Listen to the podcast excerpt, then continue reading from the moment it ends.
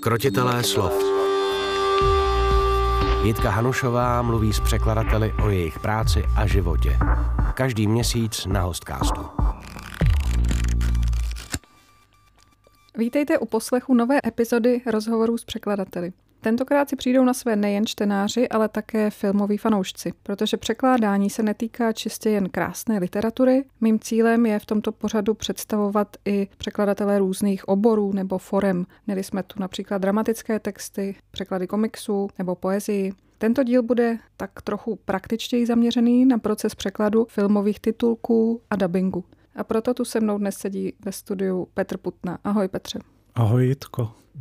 Petr Putna vystudoval pedagogickou fakultu Jihočeské univerzity, obor angličtina čeština. Věnoval se učitelství, ale souběžně s tím začal překládat filmové titulky a podklady pro dubbing. Na kontě má nespočet dílů seriálu Simpsonovi, řadu filmů pro děti, například Kung Fu Panda, ale také filmové lahůdky od kultovních režisérů, jako jsou bratři Coeni, Jim Jarmusch nebo Wes Anderson.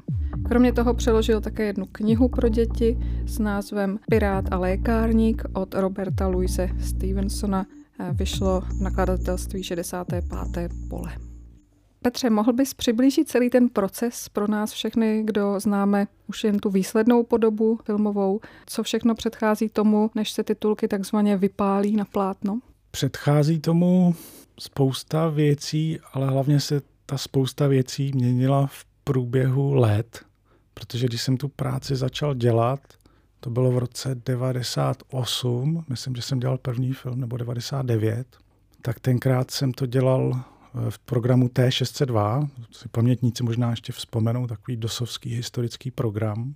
A ta moje příprava spočívala v tom, že jsem si ten film vždycky pustil na skutečném filmovém páse, což už je dnes taky kuriozita.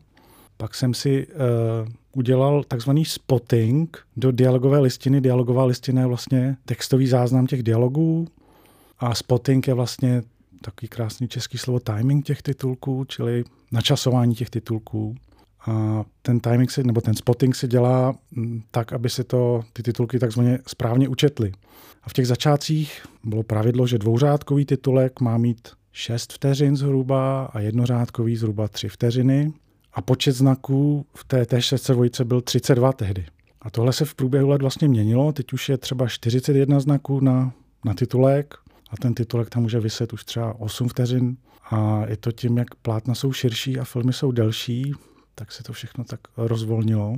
No takže tehdy v těch 90. letech to byl čistě analogový proces, krásný voňový filmový pás a papír, na který jsem si dělal ten spotting těch titulků.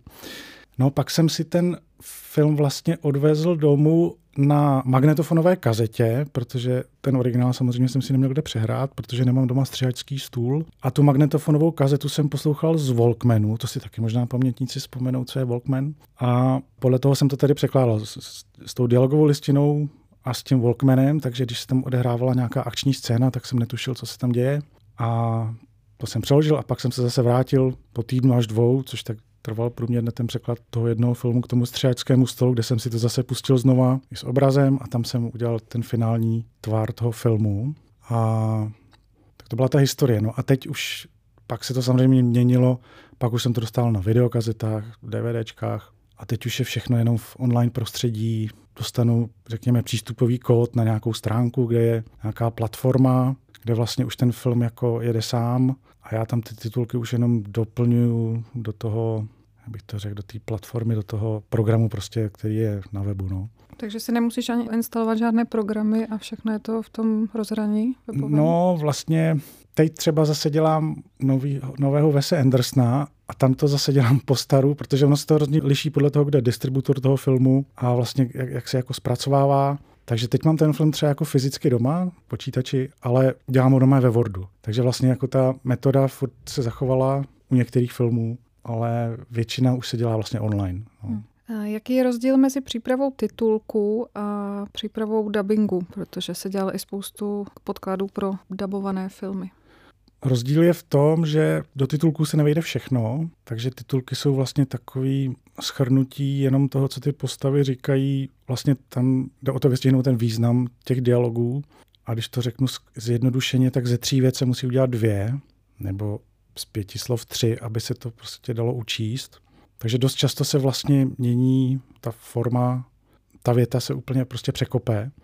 Zatímco v tom dubbingu tam to může být co nejvěrnější, protože tam ten dialog se přeloží komplet a pak se ještě dělá takzvaná úprava dialogů, kterou může dělat překladatel anebo úpravce. A to už je vlastně ta finální úprava, když se říká, že se to dělá takzvaně na hubu, aby to těm postavám prostě sedělo, aby se jim dobře mluvilo. S tím, že se tam třeba i dává pozor na to, aby když je tam bilabiála, jako BP, tak aby ta postava tam měla slovo, který, který začíná B nebo P, což třeba je problém u slova bat jako ale, to se těžko tam dává, ale zase tak až moc se to nevychytává. Ale já jsem dělal hodně animovaných filmů a zajímavý na tom je, že ze začátku to bylo jedno, nebo u těch Simpsonů to vlastně bylo jedno, protože Simpsoni nemají takovou vymakanou tu mimiku, zatímco pak, když nastoupila ta 3D animace, tak tam už ty postavy vlastně mluví jako, jako živé postavy. A tam už jsem na to musel dávat pozor, aby když je záběr přes celé plátno, detail, já nevím, na Kung Fu Pandu nebo na škyťáka si jak vycvičit draka, tak když tam prostě říká nějaký slovo, tak aby to úplně neznělo jako mimo no, v té češtině. Takže v dubbingu je důležitá ta přesnost, přesnost těch slov, aby, aby vlastně pasovaly do pusy takhle, no, a přesnost těch dialogů. Takže tam je to, to se víc vlastně podobá asi literárnímu překladu, hmm. protože tam ta věrnost je víc zachovaná, no, zatímco v těch titulcích je to vlastně do značné míry interpretace. Takže je potřeba i nějakého talentu, myslím na ty titulky. Jo, když v těch dětských filmech nebo v Petersonovi byly určitě nějaké veršovánky, říkanky, nebo se dělaly i muzikály. E, myslíš, že máš talent tady na takové hříčky? No zřejmě jo, protože si mě na to objednávají studia, takže když jsem dělal první takový větší film, to byl Grinch, ještě na začátku nultých let, tak tam vlastně to byl film, kde byly verše, protože ten vypravěč mluví ve verších, tak to jsem musel zvládnout a pak tam jsou i písničky a na to si chtěl jako zjednat textaře a já jsem řekl, že to zkusím ty písničky, že tak jako si skládám písnička, oni no dobře, ale právě musí to pasovat do pusy a musí tam být rytmus a musí dlouhá slabika být dlouhá. Já jsem říkal, no to je samozřejmé, to je prostě písnička. No a tak jsem to zkusil a klaplo to a od té doby jsem tyhle ty zakázky vlastně dostával. Pak byl třeba takový výrazný film Karlík a továrna na čokoládu, tam je jako jich asi pět velkých songů, každá postava tam má svoji písničku a to bylo docela náročný, ale nějak jsem se s tím taky popral. No a vlastně pak se to přeneslo i do těch titulkových filmů, když jsem dělal třeba The Wall od Pink Floyd pro českou televizi, tak to je komplet veršovaný a to jsem dělal asi půl roku, teda to byl to byl hodně těžký úkol, to jsem třeba za den udělal čtyři titulky, protože jsem chtěl, aby to opravdu i ty titulky lícovali s tou hudbou, to znamená, aby to nebyl jenom volný překlad, ale aby se to veršovalo, aby se to dalo vlastně i zpívat, protože mě ten titul vždycky jako musí znít v hlavě, jako že se zpívá. Takže já to ani u těch titulků nejsem schopný odfláknout, i když si tím někdy škodím, protože to pak trvá strašně dlouho a už se ta práce pak nevyplatí. Nicméně mám z toho dobrý pocit potom, no. Tak to se hodně podobá tomu literárnímu překladu. No, Krotitelé slov jaké jsou podobnosti nebo, nebo rozdíly překladu titulků a komiksu? Protože v tom komiksu je člověk taky omezený tou bublinou. Jo, my jsme vlastně nemluvili ještě o tom, že taky překládám komiksy, nebo jsme to říkali. To jsem možná nezmínila. Akorát, Doplň. že vlastně je to úzce navázaný na ty Simpsony, protože když jsem začal v české televizi překládat Simpsony, taky začátkem těch nultých let, tak proběhlo pár sezon a pak se mi ozvali z nakladatelství Crew, že budou vydávat komiksové příběhy Simpsonů a jestli to nechci překládat, tak jsem na to kývl a oni jsou to úplně oddělené příběhy, vlastně ty, ty scénáře těch komiksů píše někdo jiný než ty televizní. S tím, že se tam ale museli už zachovat ty věci, které z těch seriálů všichni znají, jakože třeba v originále je ten hospodský je Mou, tak v češtině je to Vočko, tak prostě, aby děti viděli, že Vočko je stejný v komiksu jako v televizi a tak podobně.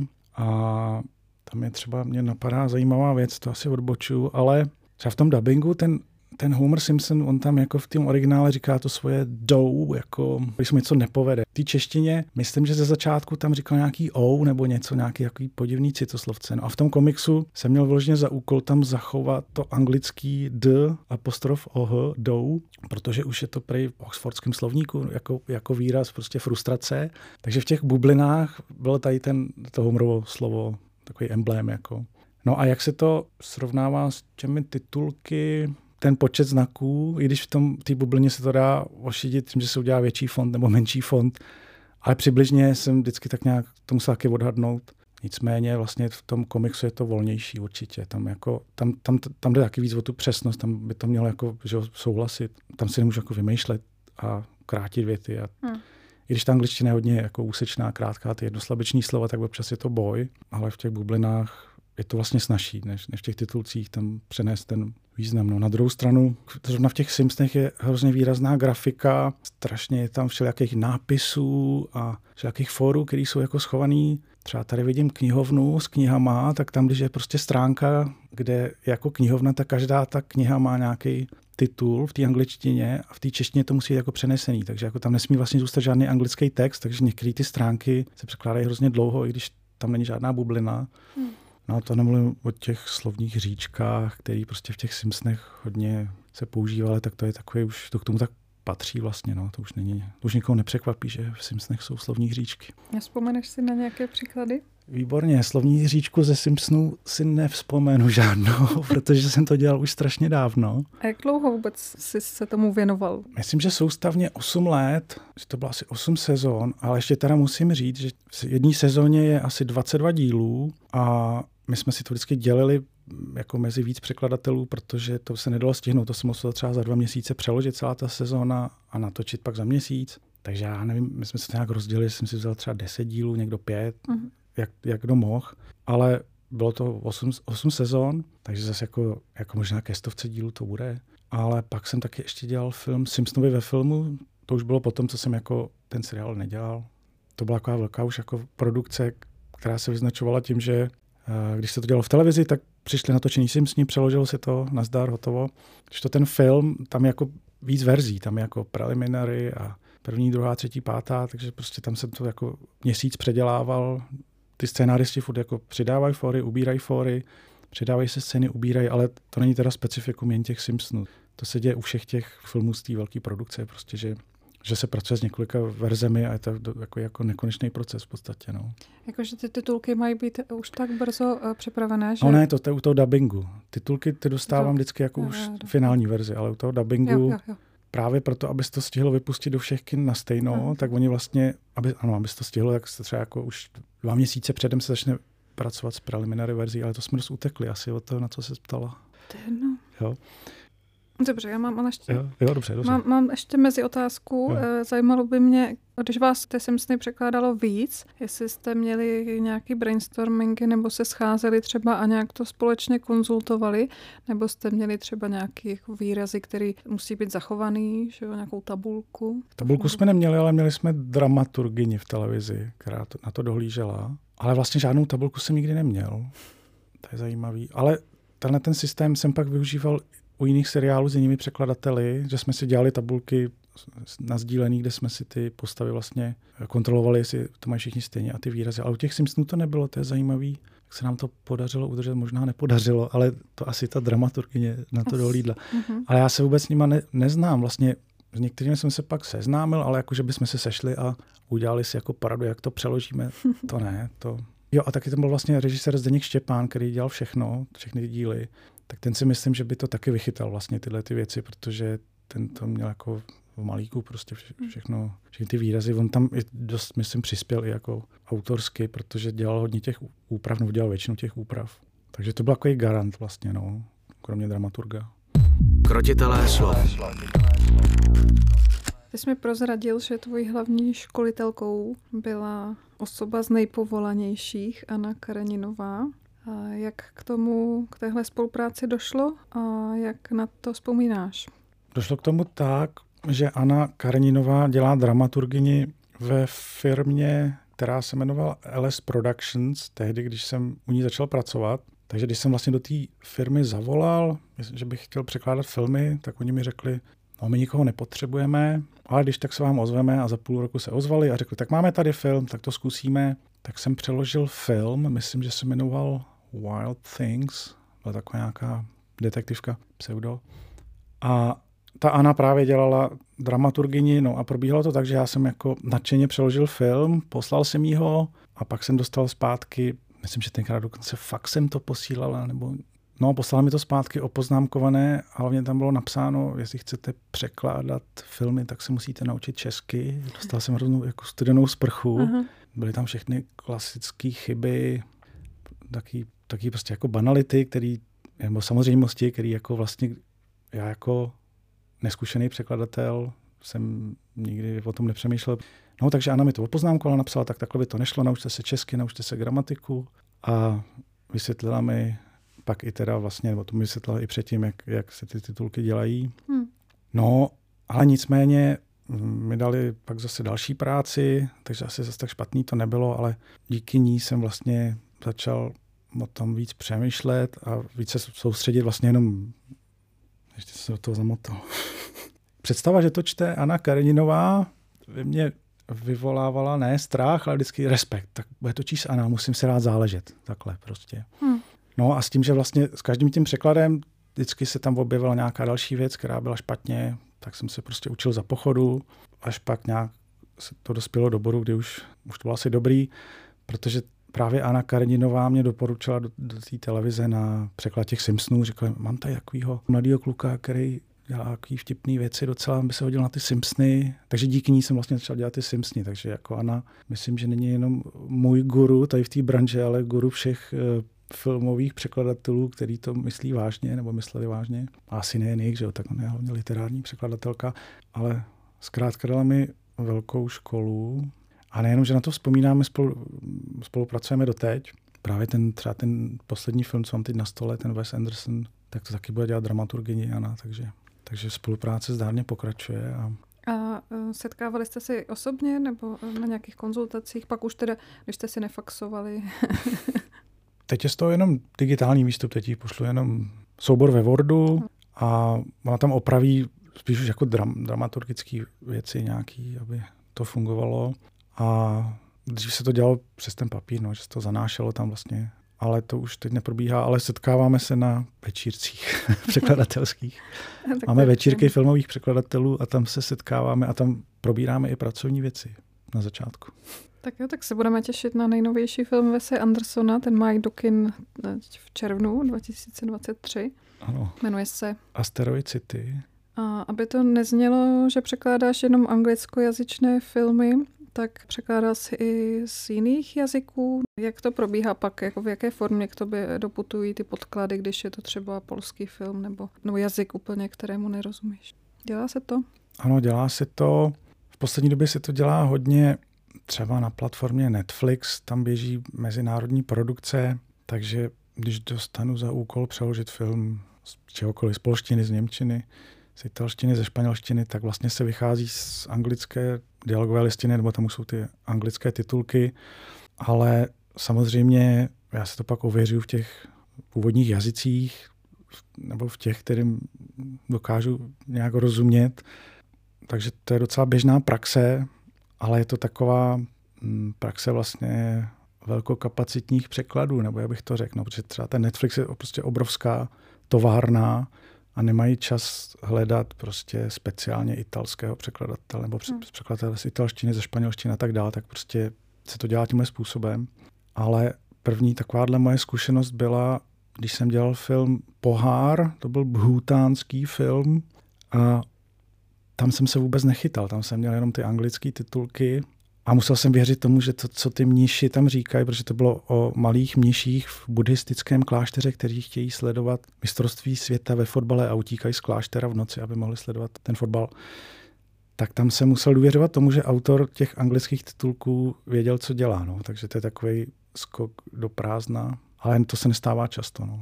My překladatelé z malých jazyků tohle samozřejmě neradě slyšíme že se něco překládá přes angličtinu, protože tam se to právě vždycky nebo většinou nějak skondenzuje. Ale hold tady u těch streamovacích platform to asi jako jinak moc nejde, ale na, třeba na festivaly se překládá pak z těch původních jazyků. Já bych se, tomu, já bych se toho radši taky vyvaroval, hmm. ale zase já to beru, takže když tu práci neudělám já, tak ji udělá někdo jiný, kdo to bude taky překládat z té angličtiny, no tak aspoň si dám tu práci, že si to ověřím hmm. v rámci svých možností. No samozřejmě třeba z finštiny bych si netrouf, protože tam bych se nechytal, ale tady z, řekněme, jazyky ze středoevropského okruhu, kterých jako nějaký základy jsou podobný, tak tam se toho nebojím. No, ale, ale bylo by to krásný, to krásná představa, že a to by byl ideální svět, kde všichni překládají z těch jazyků, co, co umějí.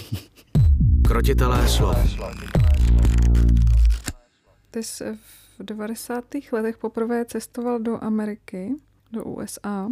Tehdy si asi vůbec jako netušil, jak pro tebe ta americká kinematografie, eh, myslím teď ty Simpsony třeba, ale nejenom, bude v budoucnu důležitá. Dala ti ta cesta něco tehdy v tom ohledu, že bys to pak zužitkoval při tom překládání? Jazykově nebo třeba i nějak kulturně? No tehdy mě to vůbec nenapadlo, ale když se ptáš, tak vlastně jo, protože jsem se do té kultury, nechci říct ponořil, já jsem tam byl tři měsíce, z toho dva měsíce jsem pracoval v letním táboře jako instruktor, kdy jsem tam americké děti učil lézt po provaze a tak. A vlastně jsem, jsem jako, to je strašný slova, mě teď jiný nenapadá, nacítil tu kulturu, jak bys to řeklo jinak. Já už vím, ukázal jsem se vcítit do atmosféry Ameriky, to je pravda, jo. že jako ta česká zkušenost, je to zní hrozně jako megalomansky, jakože česká zkušenost, že kdo nezažil Ameriku, tak nez, nezná americkou zkušenost, ale je to tak prostě. Eh, vlastně ta, ta, nějaká ta nálada nastavení těch lidí tam, a to ještě v 90. letech to byl velký rozdíl oproti tomu, co je to teď. Teď už se to víc jako přibližuje, ty mentality. A tenkrát to byl velký rozdíl. Takže spíš je to v nějaký takový ezoterický rovině, ale, ale, ale vlastně jo protože jsem tam byl v roce 93 a to už uh, ty jsem s ním běželi, takže vlastně vždycky jsme si říkali, co bylo v Simpsonech a to. A pak, když jsem v té Americe byl, tak jsem i některé věci, co se týče reálí, tam vlastně viděl jako na vlastní oči a líp jsem to chápal, to je pravda. No. Takže tohle ta zkušenost pro mě měla význam, který jsem si uvědomil až díky tomuto rozhovoru. Skvěle. Krotitelé slov. Jaký je tvůj nejoblíbenější film eh, z těch, který jsi překládal? No můj úplně nejoblíbenější režisér je Jim Jarmusch, což už vlastně je jednak trošku kliše, nebo ne kliše, ale to není nic překvapivého takhle. Ale taky už je starý, on je mu 70 a teď se setkávám s tím, protože dělám občas přednášky třeba na středních školách, že jo, já to jen tak jako plácnu, no, třeba Jim Jarmusch, a oni vůbec neví, kdo to je, hmm. protože už prostě jedou v jiných ikonách, nebo v jiných režisérech. Nicméně můj nej, eh, film, který mám úplně nejradši, tak je Ghost Dog, Cesta samuraje, což si myslím, že je takový dvojče filmu Dead Man. To je vlastně film na stejný téma, akorát z jiného prostředí.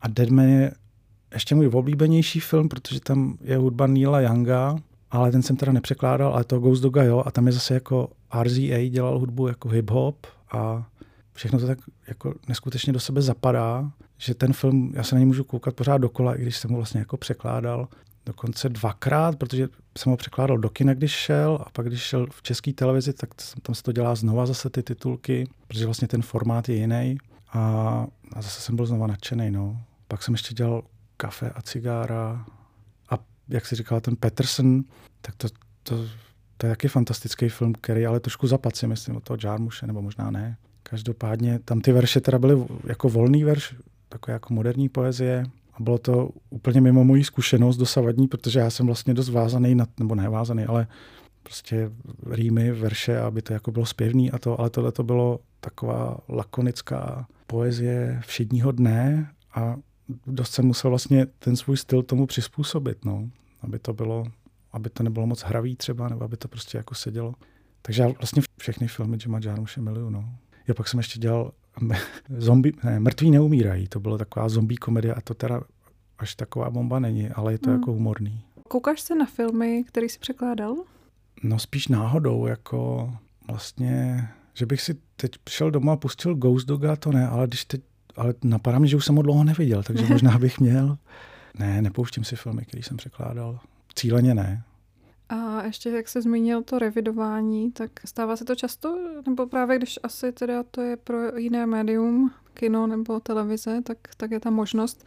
A jak moc, nebo do jaké míry to pak do toho zasahuješ? Když ten překlad mám možnost dostat po pár letech eh, do ruky znova, tak je tam spousta věcí, které bych změnil a udělám to, protože uh, třeba když jsem dělal toho Ghost Doga nebo jiný, jiné ty filmy, tak jsem se to snažil vlastně jako zmírnit. Uh, ubrat tam ze sebe.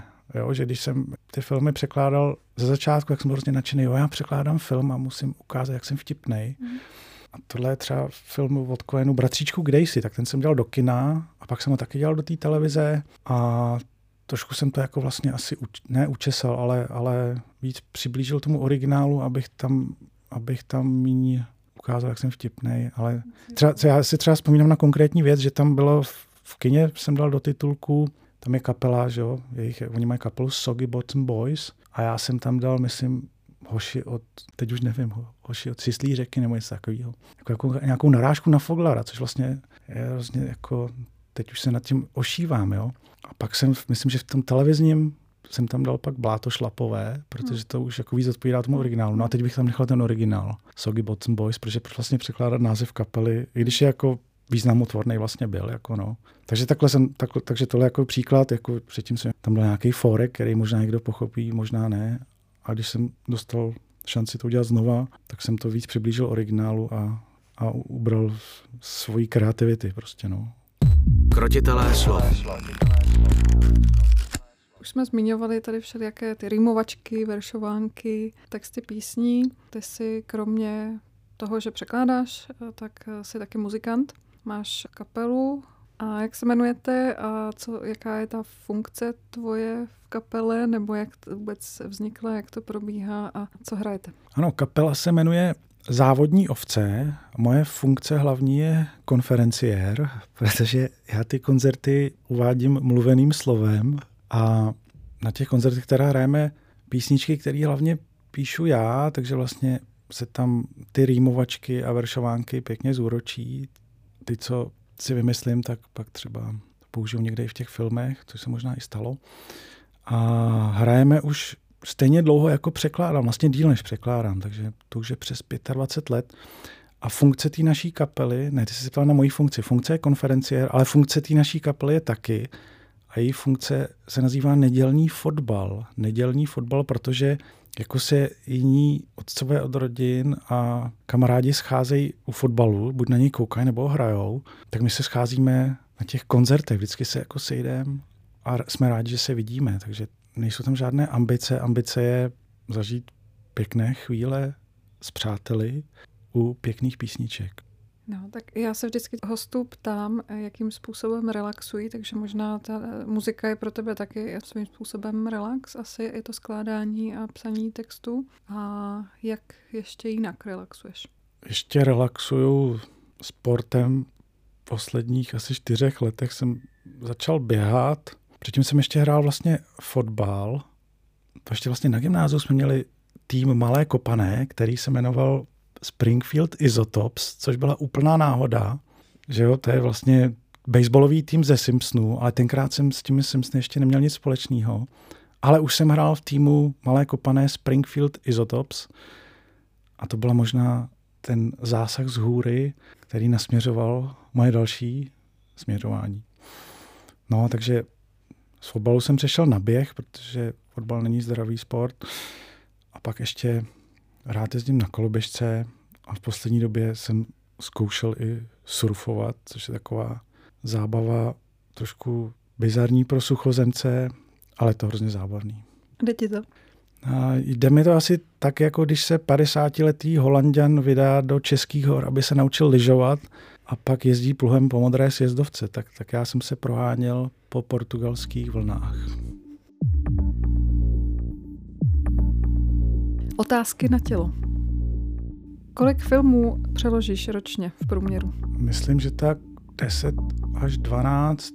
Já to nejsem schopný říct, protože vlastně v poslední době dělám víc seriály. Ale řekněme, že jeden film měsíčně je průměr. A jaký máš rekord za rok? To vůbec nevím. 20. nebo 15. Film nebo kniha? No ve volném čase kniha.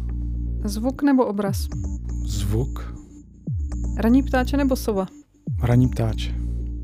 A jaké používáš při práci povzbuzováky? Jerba maté. A co jsi naposledy přečetl mimo svou jazykovou oblast? Nepřečetl, ale poslouchám teď román od Murakamiho bezbarví cukru, takže japonskou literaturu. Tak jo, Petře, děkuji, že jsi byl mým dnešním hostem. Budeme se těšit na nového Vese Andersena a na další titulky. Ať se ti daří nejen teda v práci s titulky, ale i v dalších tvých aktivitách. Díky. Děkuji za pozvání. A děkuji i posluchačům, že nás posloucháte a budu se těšit zase příští měsíc na hostcastu. Hostcast Krotitelé slov. Poslouchejte na Spotify a dalších platformách.